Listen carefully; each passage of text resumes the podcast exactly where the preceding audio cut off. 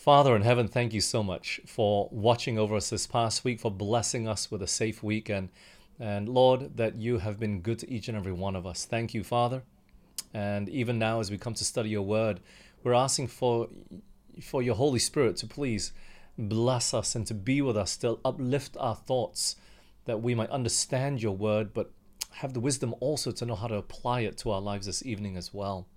So, Father, please Draw close to us now, we pray.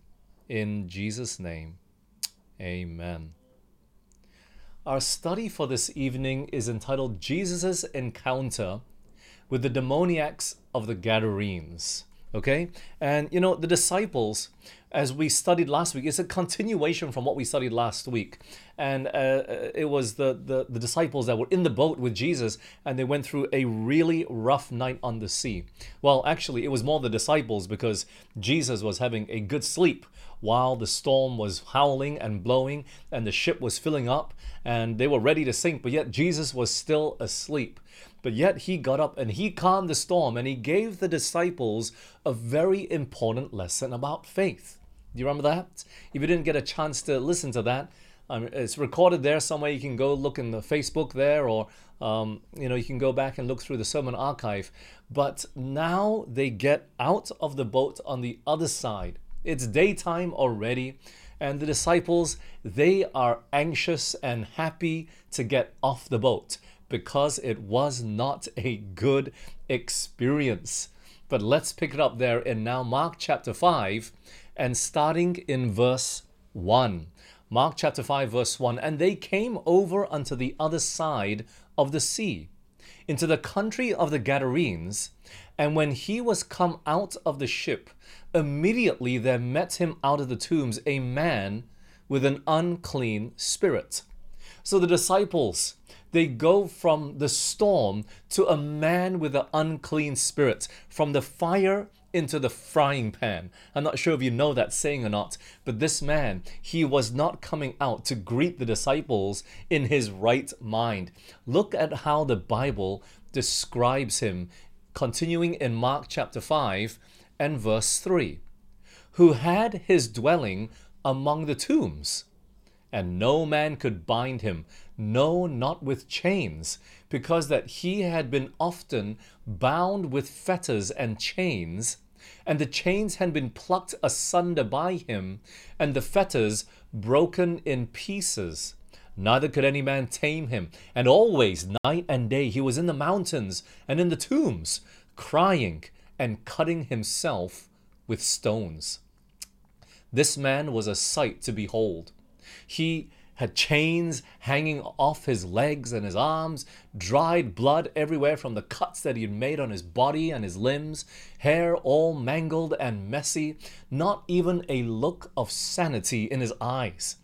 He was ready to come out and tear the disciples and Jesus to pieces. No man could tame him. They even tried to hold him down and lock him down with chains, but these evil spirits, these unclean spirits, gave him supernatural strength that he even broke them, probably at the expense of his own health, his skin and his bones. Blood was dried up everywhere, all over his body. The disciples, they had had a long night already, and now they're ready to run back into the boat and row off again, ready to face another storm rather than have to face this crazy man that was running towards them. You know, friends, sometimes we are like this man with the unclean spirit.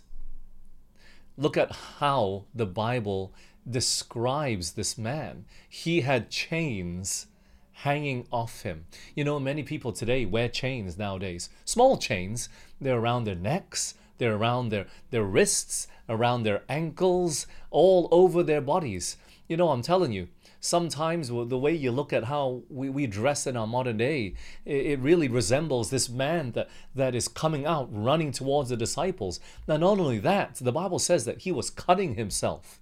And we like to make cuts all, all over our bodies today as well. Not everybody, but you know, that's what tattooing is, right? It's small cuts. I remember there was one time when I was in the United States and I was canvassing, I was selling books door to door, and I went into this tattoo shop and I started my canvas and I tried to sell a book to this man, and he was holding his arm in this cling wrap he had just got a tattoo and there was blood all over that cling wrap. Uh, I don't know why they wrapped it up like that. I have no idea why, but you know, obviously, when you make tattoos, you cut yourself. And then we have earrings, cut yourself, nose rings and belly rings and tongue rings all over the body. We, like this man, like to cut ourselves everywhere as well, isn't it? There's also one more description that's given about this, this demoniac that we read in the book of Luke. Luke chapter 8 and verse 27. And when he went forth to land, there met him out of a city, the city, a certain man, which had devils long time, and wear no clothes. This man was naked. Neither abode in any house but in the tombs. You know, this guy was not wearing any clothes when he ran out towards the disciples and Jesus. And let me tell you, friends, we live in a society where we are close to walking out of our houses naked nowadays, isn't it? Mini skirts and micro mini skirts and tops so low that you can see everything underneath, see through clothing. The list just goes on and on. What people were embarrassed to wear out a hundred years ago, now people without shame walk out. It's the fashion, it's the trend. And we have much in common with this man, don't we? But let's continue. The disciples, they see this man and they turn around and they're running off and they're ready to get back into the boat. But they realize what? Jesus is not with them. He's still standing there. And he raises his hand as this man is running towards him. And look at what the Bible says here Mark chapter 5, verse 6. But when he saw Jesus, speaking of that demoniac, afar off, he ran and worshipped him and cried with a loud voice and said, What? What have I to do with thee, Jesus, thou Son of the Most High God? I adjure thee by God, that thou torment me not. For he said unto him, Come out of the man, thou unclean spirit. You know, this man, even though he was filled with these unclean spirits, he desired to be free. And when he ran, when he saw Jesus, the Bible says that he ran towards him and he's kneeling down, ready to worship him. He wanted to be set free. But when he opened his mouth in a cry, a desperate cry for help, the evil spirits took over and started to speak. They recognized Jesus. They recognized the Son of God, for they themselves were fallen angels that had been in heaven before. They knew that this was the Savior of the world, the commander of the heavenly host.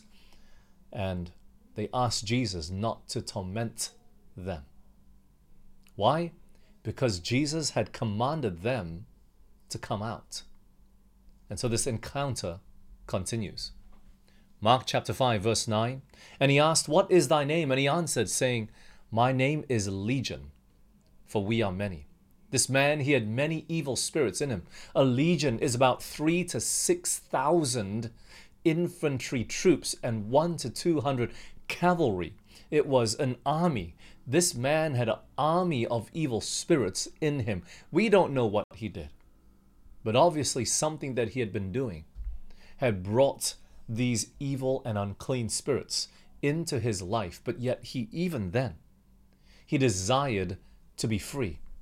And it continues. Mark chapter 5, verse 10.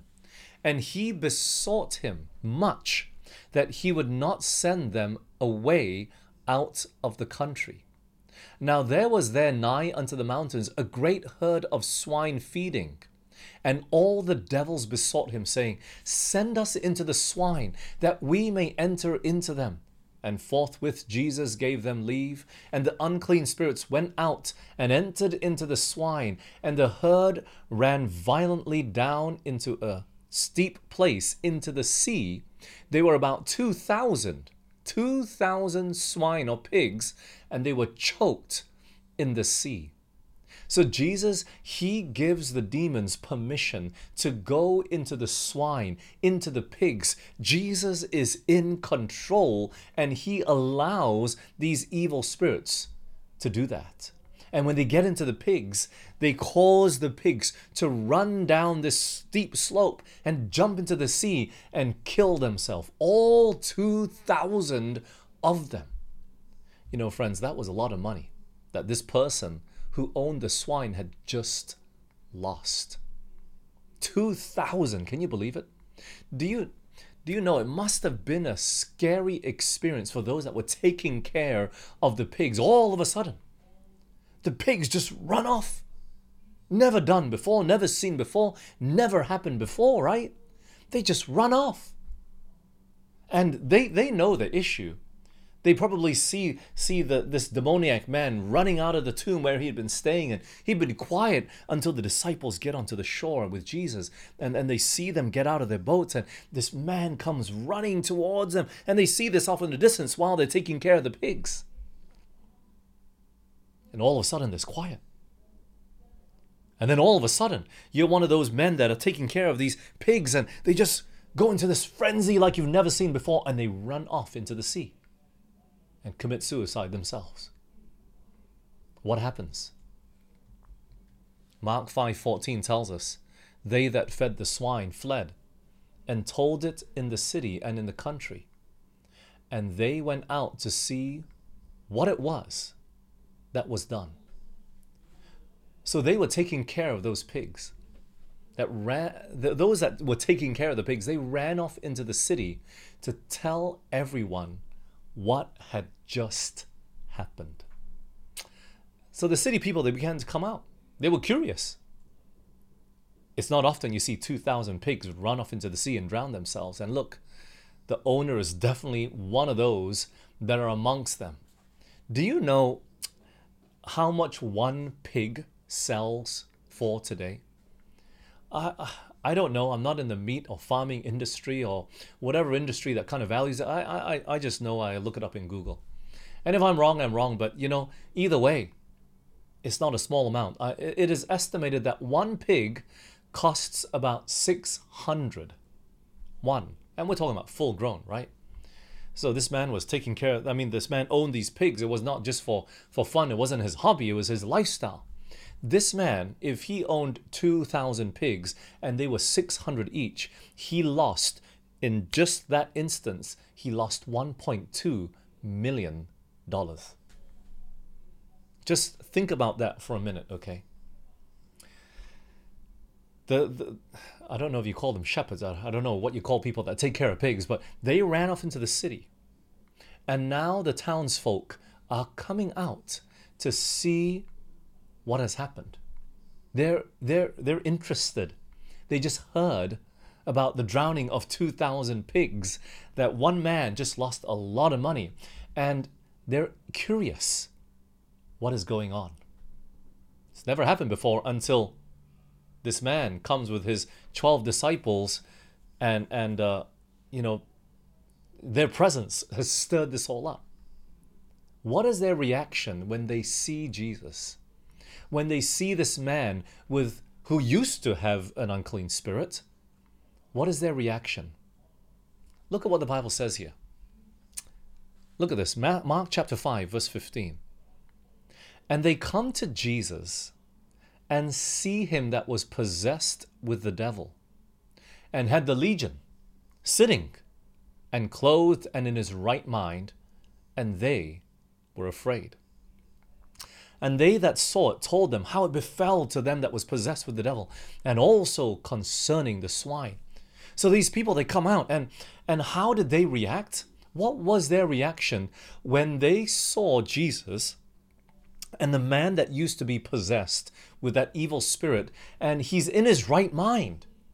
He's clothed and he's not running around screaming everyone. He where he's calm when they see this man sitting there, calm and, and closed, the Bible said what? Did you see it at the end of verse 15? The Bible said they were afraid. They were what?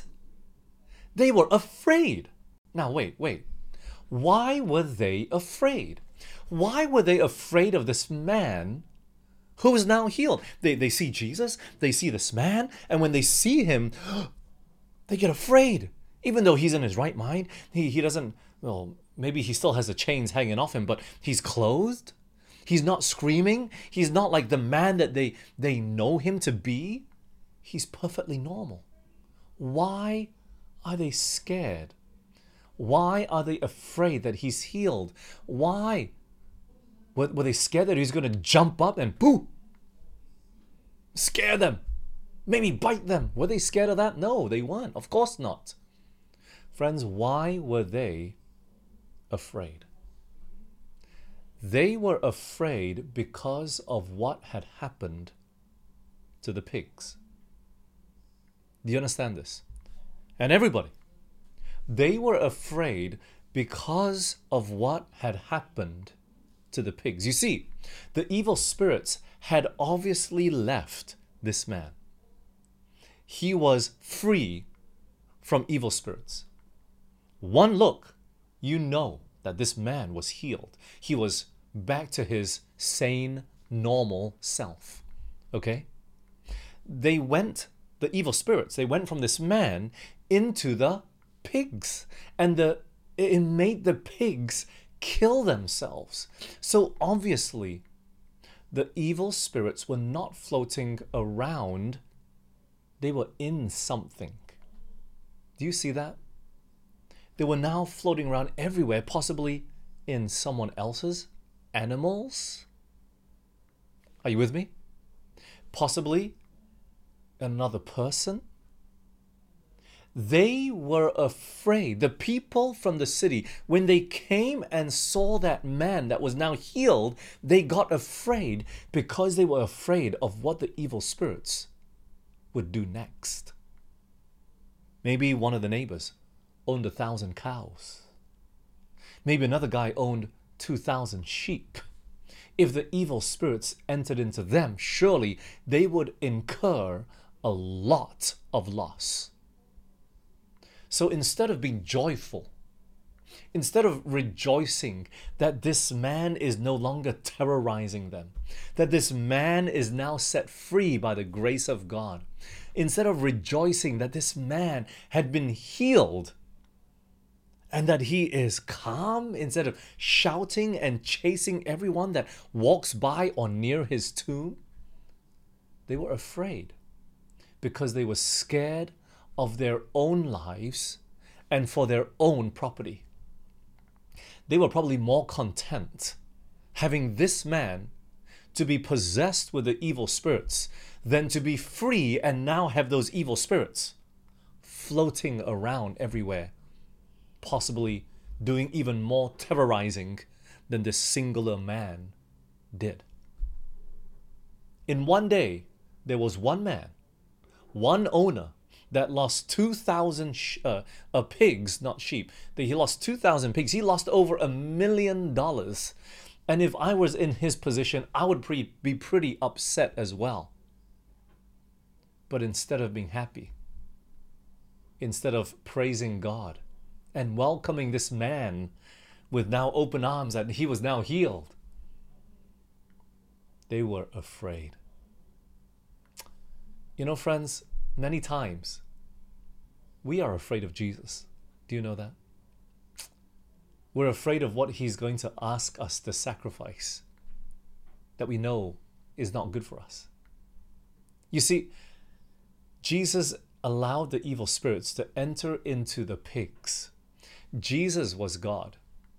He knew that those wicked and unclean spirits were going to make the pigs run off the steep slope, jump into the sea, and drown themselves. Jesus knew that. He was God in the flesh. He knew that, but he had a purpose for that. Why?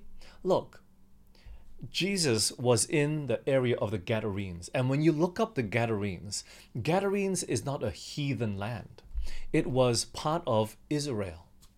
It was part of God's chosen people, chosen race, and chosen land. And so this area was Jews. But they were raising pigs. And the, the Jews considered swine or pigs unclean meat. They should have not been rearing pigs. For what reason? Maybe to sell to the heathen, sure, but surely not to sell to the Jews unless they had apostatized that much that they were now eating things that they knew from their religion, and even the Bible today specifies we should not be eating, right? You know, just as Seventh day Adventists, we should not be owning a liquor shop or a tobacco shop to sell to people. Never mind SDA, just any well meaning Christian. You sh- shouldn't be selling tobacco and and and uh, spirits and liquor as your your work and your job. And so Jesus, he was trying to save the owner that had backslidden from his faith, that had obviously gone down the wrong path for the sake of money and for the sake of gain. And so Jesus, not only was he trying to heal this man that was was taken over by these unclean spirits, thousands of them, but he had his purpose in allowing the evil spirits go into these swine to allow them to be killed so that the owner would shake awake that that Jesus might have opportunity to speak to his conscience to show him that he needed to change but instead of repenting they came and felt that pecuniary loss and they got afraid afraid of what was possibly going to happen next, of who was going to lose something next because of what Jesus had done. Friends, are you afraid of Jesus? Maybe you said there, no, I'm not afraid of him. But maybe God wants to perform a miracle of healing for somebody, but in order to do that, you might have to incur a loss. Are you with me? And it's not that it was necessary, but somehow, if we are to be lights to this world, we need to take up our cross and follow Jesus, don't we? But many of us were afraid that He's going to come up to us today and ask us to give us the, give up this or give up that, give up things that even we ourselves know that is taking us down the wrong path. That which is taking up our time and our money, that is pushing you down the wrong path, the path to destruction too many of us, we're, we're afraid to admit it, but we're afraid of Jesus. We're afraid that he's going to come and he's going to say, okay, Ben, you know better. Time to give this up. Just so that you can serve me. Just so that you can work in the gospel ministry to save some people. We're afraid. We're afraid. We're afraid to give up our lands, uh, our possessions, our money. We're afraid to give up our time in case we incur loss from our business. We, we're afraid. And some of these things are good, but you know, in this context, when we're talking about the swine and the pigs, it was it was bad. You know, maybe some of you have been gambling at the casino and you're afraid that God is going to tell you to stop somehow for, for years you've gotten away with it and you've been gambling as a Christian and it seemed like God blessed you. You know, you got 2,000 pigs already. God blessed.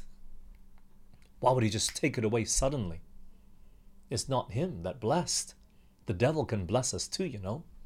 Make us to forget God with all the possessions that we have. Maybe some of us were cutting corners in our businesses we're, we're, we're taking shortcuts in our schooling and we're not doing things honestly. And we're afraid because we know and we know that God knows. But we're just wondering when He's going to come and talk to us, isn't it?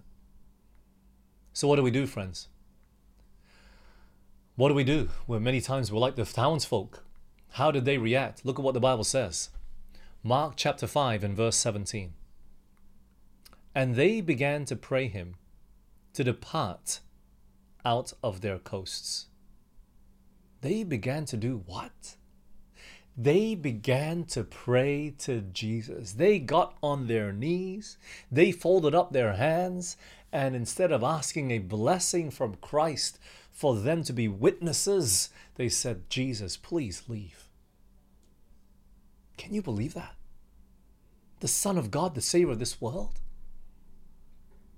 They got on their knees and say, Jesus, please depart. Not like how Peter, when he held on to Jesus' ankles and said, Depart from me, from a sinful man, he realized his need and how sinful he was and his unbelief to Christ. But these people, all they felt was their financial, temporal loss. And so they got on their knees and say, Jesus, please leave. Please. They didn't want to sustain loss anymore. So they're praying for Christ, the living water, to leave. You know, I'm sure that many of us would not do that today. I'm sure that, you know, many of us would not get on our knees and say, God, just leave me alone. Although one of our youth did share about that, you know. But Christ, He knows what is best for us. It's just too often we're too faithless to discern it. And we're too afraid to try it. Who would really get on their knees, right? And ask Jesus to leave them alone, to depart so they could make more money, or so that they could keep their properties and more of their personal belongings, right? But let me tell you, friends, if you know that you're going against God in the business that you are doing, or maybe you don't even own a liquor shop, but you work at one and you ask God to bless you, that means you're asking God to bless the liquor shop so that it can have more business, right? Then you're asking God to bless something that He says He would never bless. Or to bless your business, which is going against His will, His clear, express will. In essence, you are asking Jesus to leave. Because all you want is the blessings of a Christian, but you don't want to be faithful to him. And so people, they got on their knees and they asked Jesus to depart. They were more happy to have a man possessed with an unclean spirit to trouble them to rather than have them lose their own possessions and their belongings. They could easily lock the door, even though they knew that this unclean spirit in this man had possessed supernatural strength, but yet somehow it never bothered them. And all of a sudden, this man is healed and they've been bothered. Do you see that, friends? You know, before we finish the rest of this story, I, I just want to come back, rewind a little bit. I want to take a look at a different aspect. Because remember, at the beginning, I said that what? Many of us, we don't realize that we're like this man with an unclean spirit. But, you know, after Jesus healed him, he was much different. Before he was running around, terrorizing the countryside, screaming his head off. He was naked, he had chains hanging off him, and he was cutting himself everywhere. But look at what Mark says and what it describes of him after Jesus healed him. We didn't look at that, but we read it earlier in Mark chapter 5 and verse 15. The Bible says here that they come to Jesus and they see him that was possessed with the devil and had the legion sitting, clothed, and in his right mind. There are three things that are described about this man, which was filled with all these unclean spirits before, but now he was healed, that he was sitting, he was clothed, and he was in his right mind. You know, friends, when Jesus touches our lives, he changes us in every way. Faith goes beyond just a belief system of what I think or what I believe. But Christ changes everything. Instead of running around everywhere, and screaming his head off, this man was now sitting. Actions change. When Christ comes into our lives, our actions change. Before he was naked, now he's clothed. The way that we present ourselves, the way that we dress, it changes. Do you know that? And before he was insane, he was mad. But now he's in his right mind. Christ changes our mind. And when a man or woman gives their lives to Christ, he doesn't just leave us just as he as we are. He starts, yes, he saves us by his grace absolutely, but he starts with changing the mind. He gives us different thoughts. He gives us different purposes. He gives us new mind and new thoughts to the extent that maybe even our life direction changes. We learn to have peace in our lives and, and we can still allow and, and can be, be still to allow God to speak to each and every one of us. And God even changes how we dress. Yes, friends, if you study into the Bible, you will see that God has a standard for his people. This is not the church's standard. If you want to join my denomination, then you got to dress this way. No, friends, God's people will be characterized even by how they dress at the end of time. The Bible tells us in 1 Corinthians chapter 4 verse 9, "For we are made a spectacle unto the world and to angels and to men. Everyone looks at us to see whether God is with us or not. Everyone, angels even, and all humankind. That change should be obvious, friends. When Christ touched the life of this man who had these unclean spirits in him, when the people came from the city, they had one glance and one look at him, and they knew that he was healed. That's what the life of a Christian should be to everyone around them. Does people see Jesus in me? By the way I act? By the way I dress? In throughout all my life, my words? Does all of this speak of Christ or of the world? Yes, Jesus loves you just the way you are, he always does. He even loves all those that have risen against him. He loved those people that, that nailed him to the cross. But it doesn't mean that they're going to be in heaven. No, friends, Jesus loves us.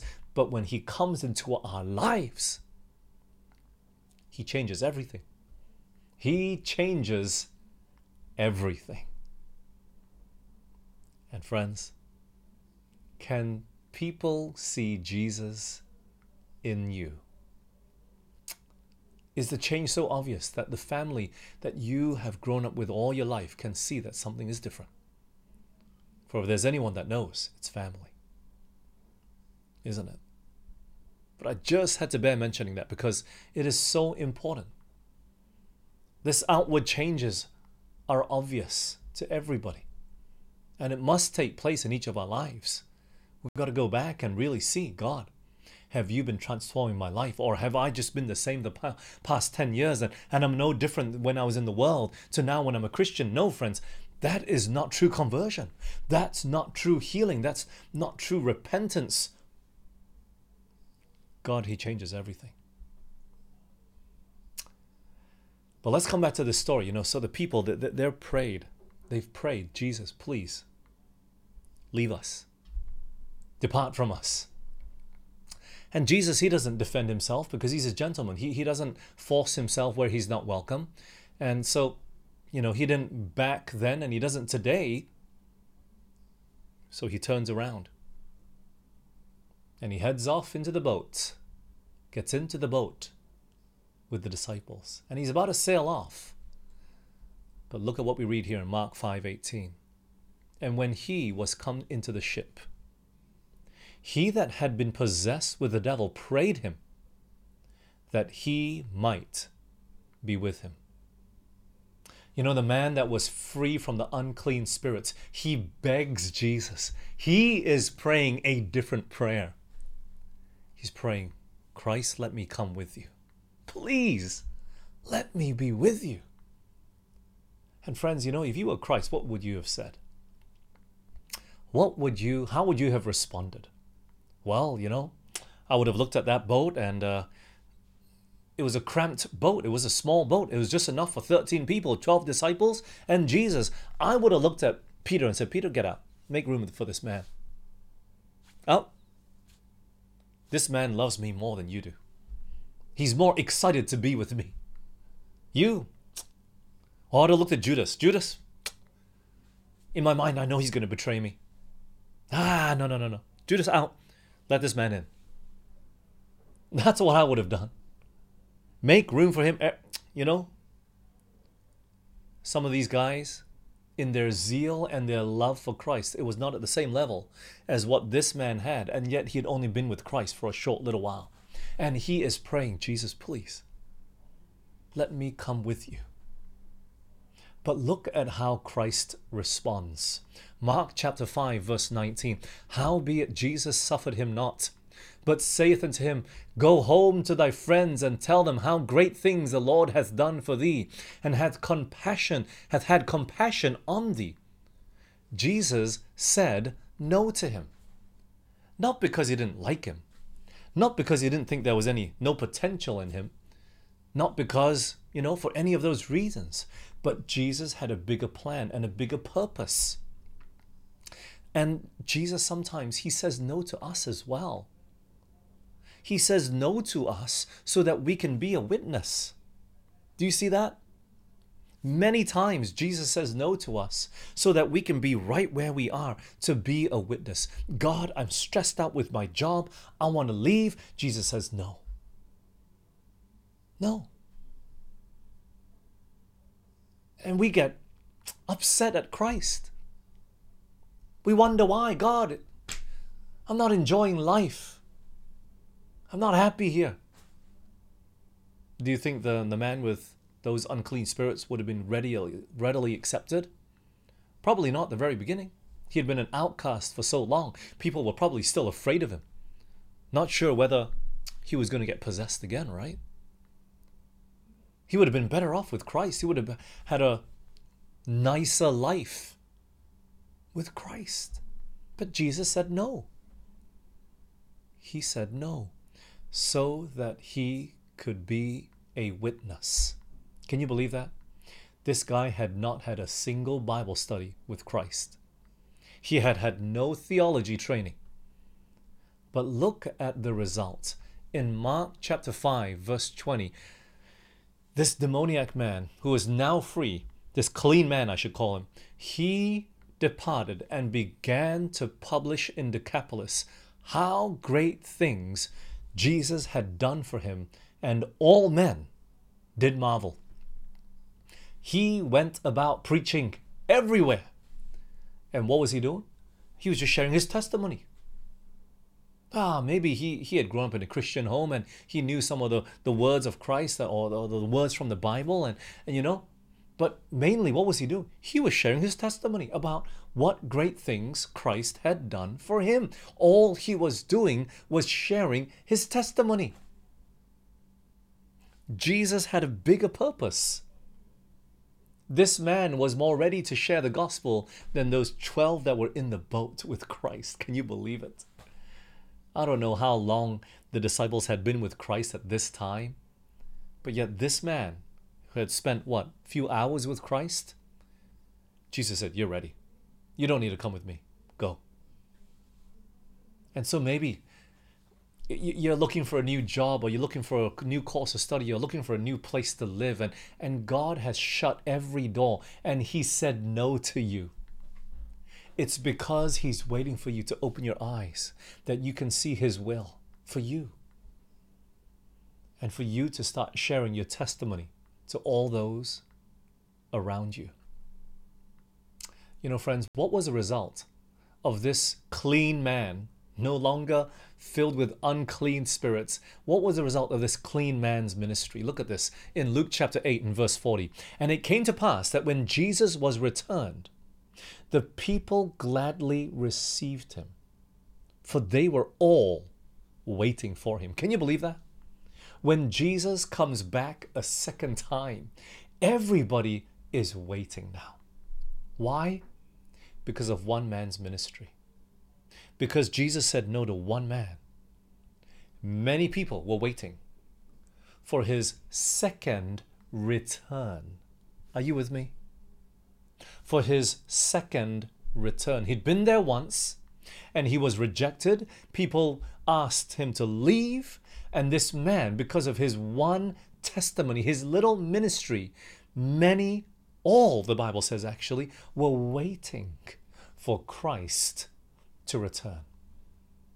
And so, friends, maybe today Jesus is saying no to you because there's people around you that unless you share your testimony with them, they're going to be hopelessly lost.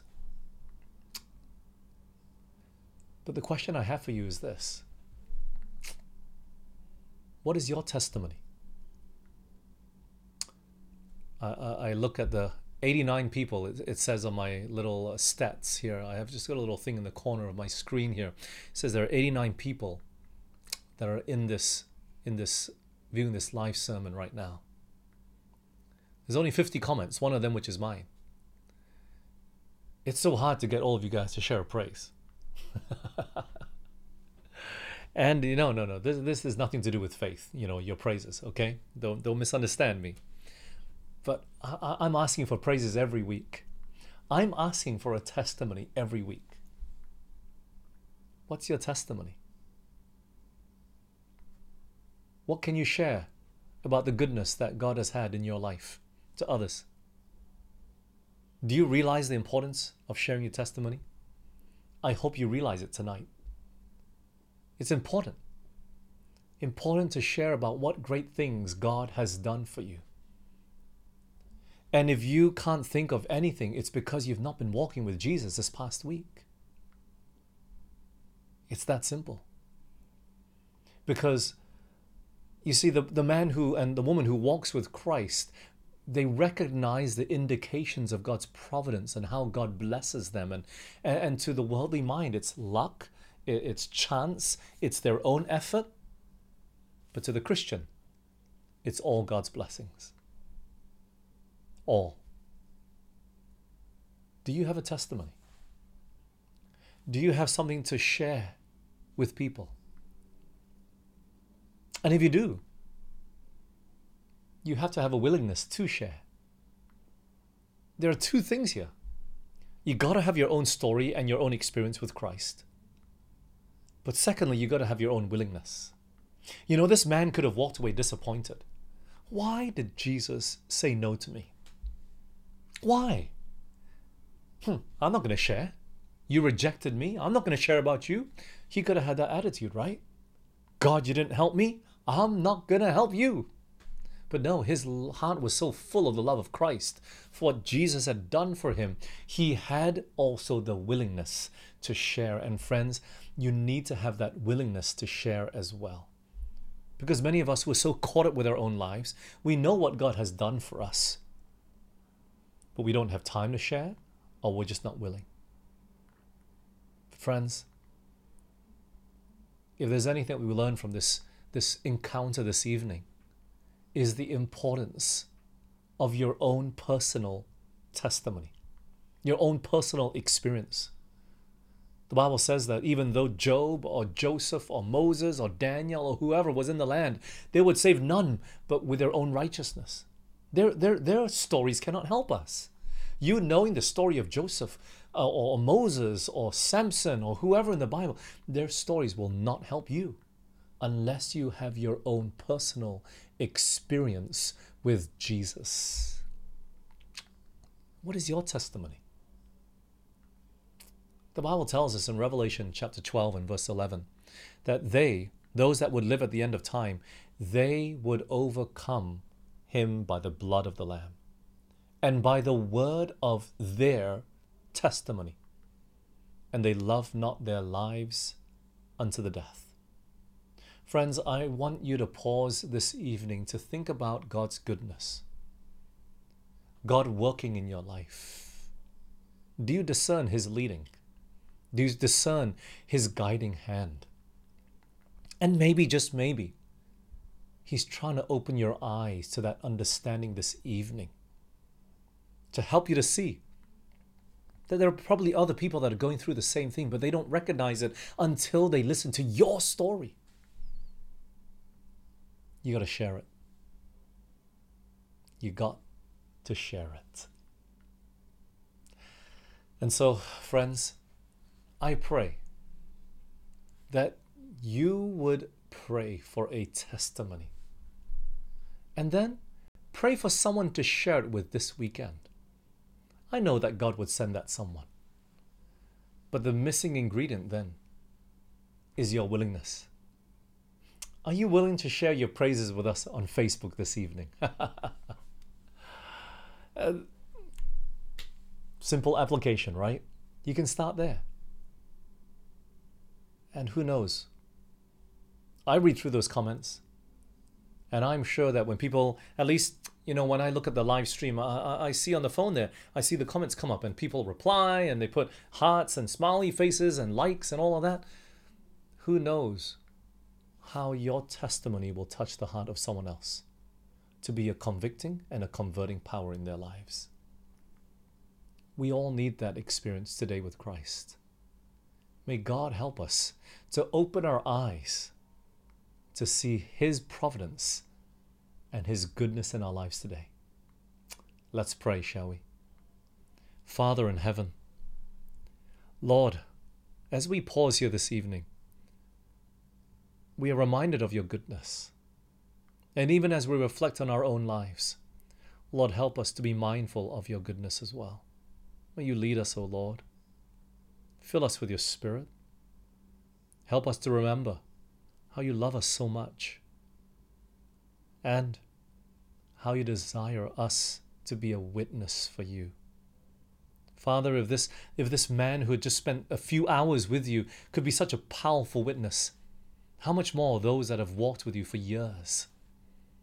And so, Lord, you desire this evening to use all of us to be a blessing to the whole world.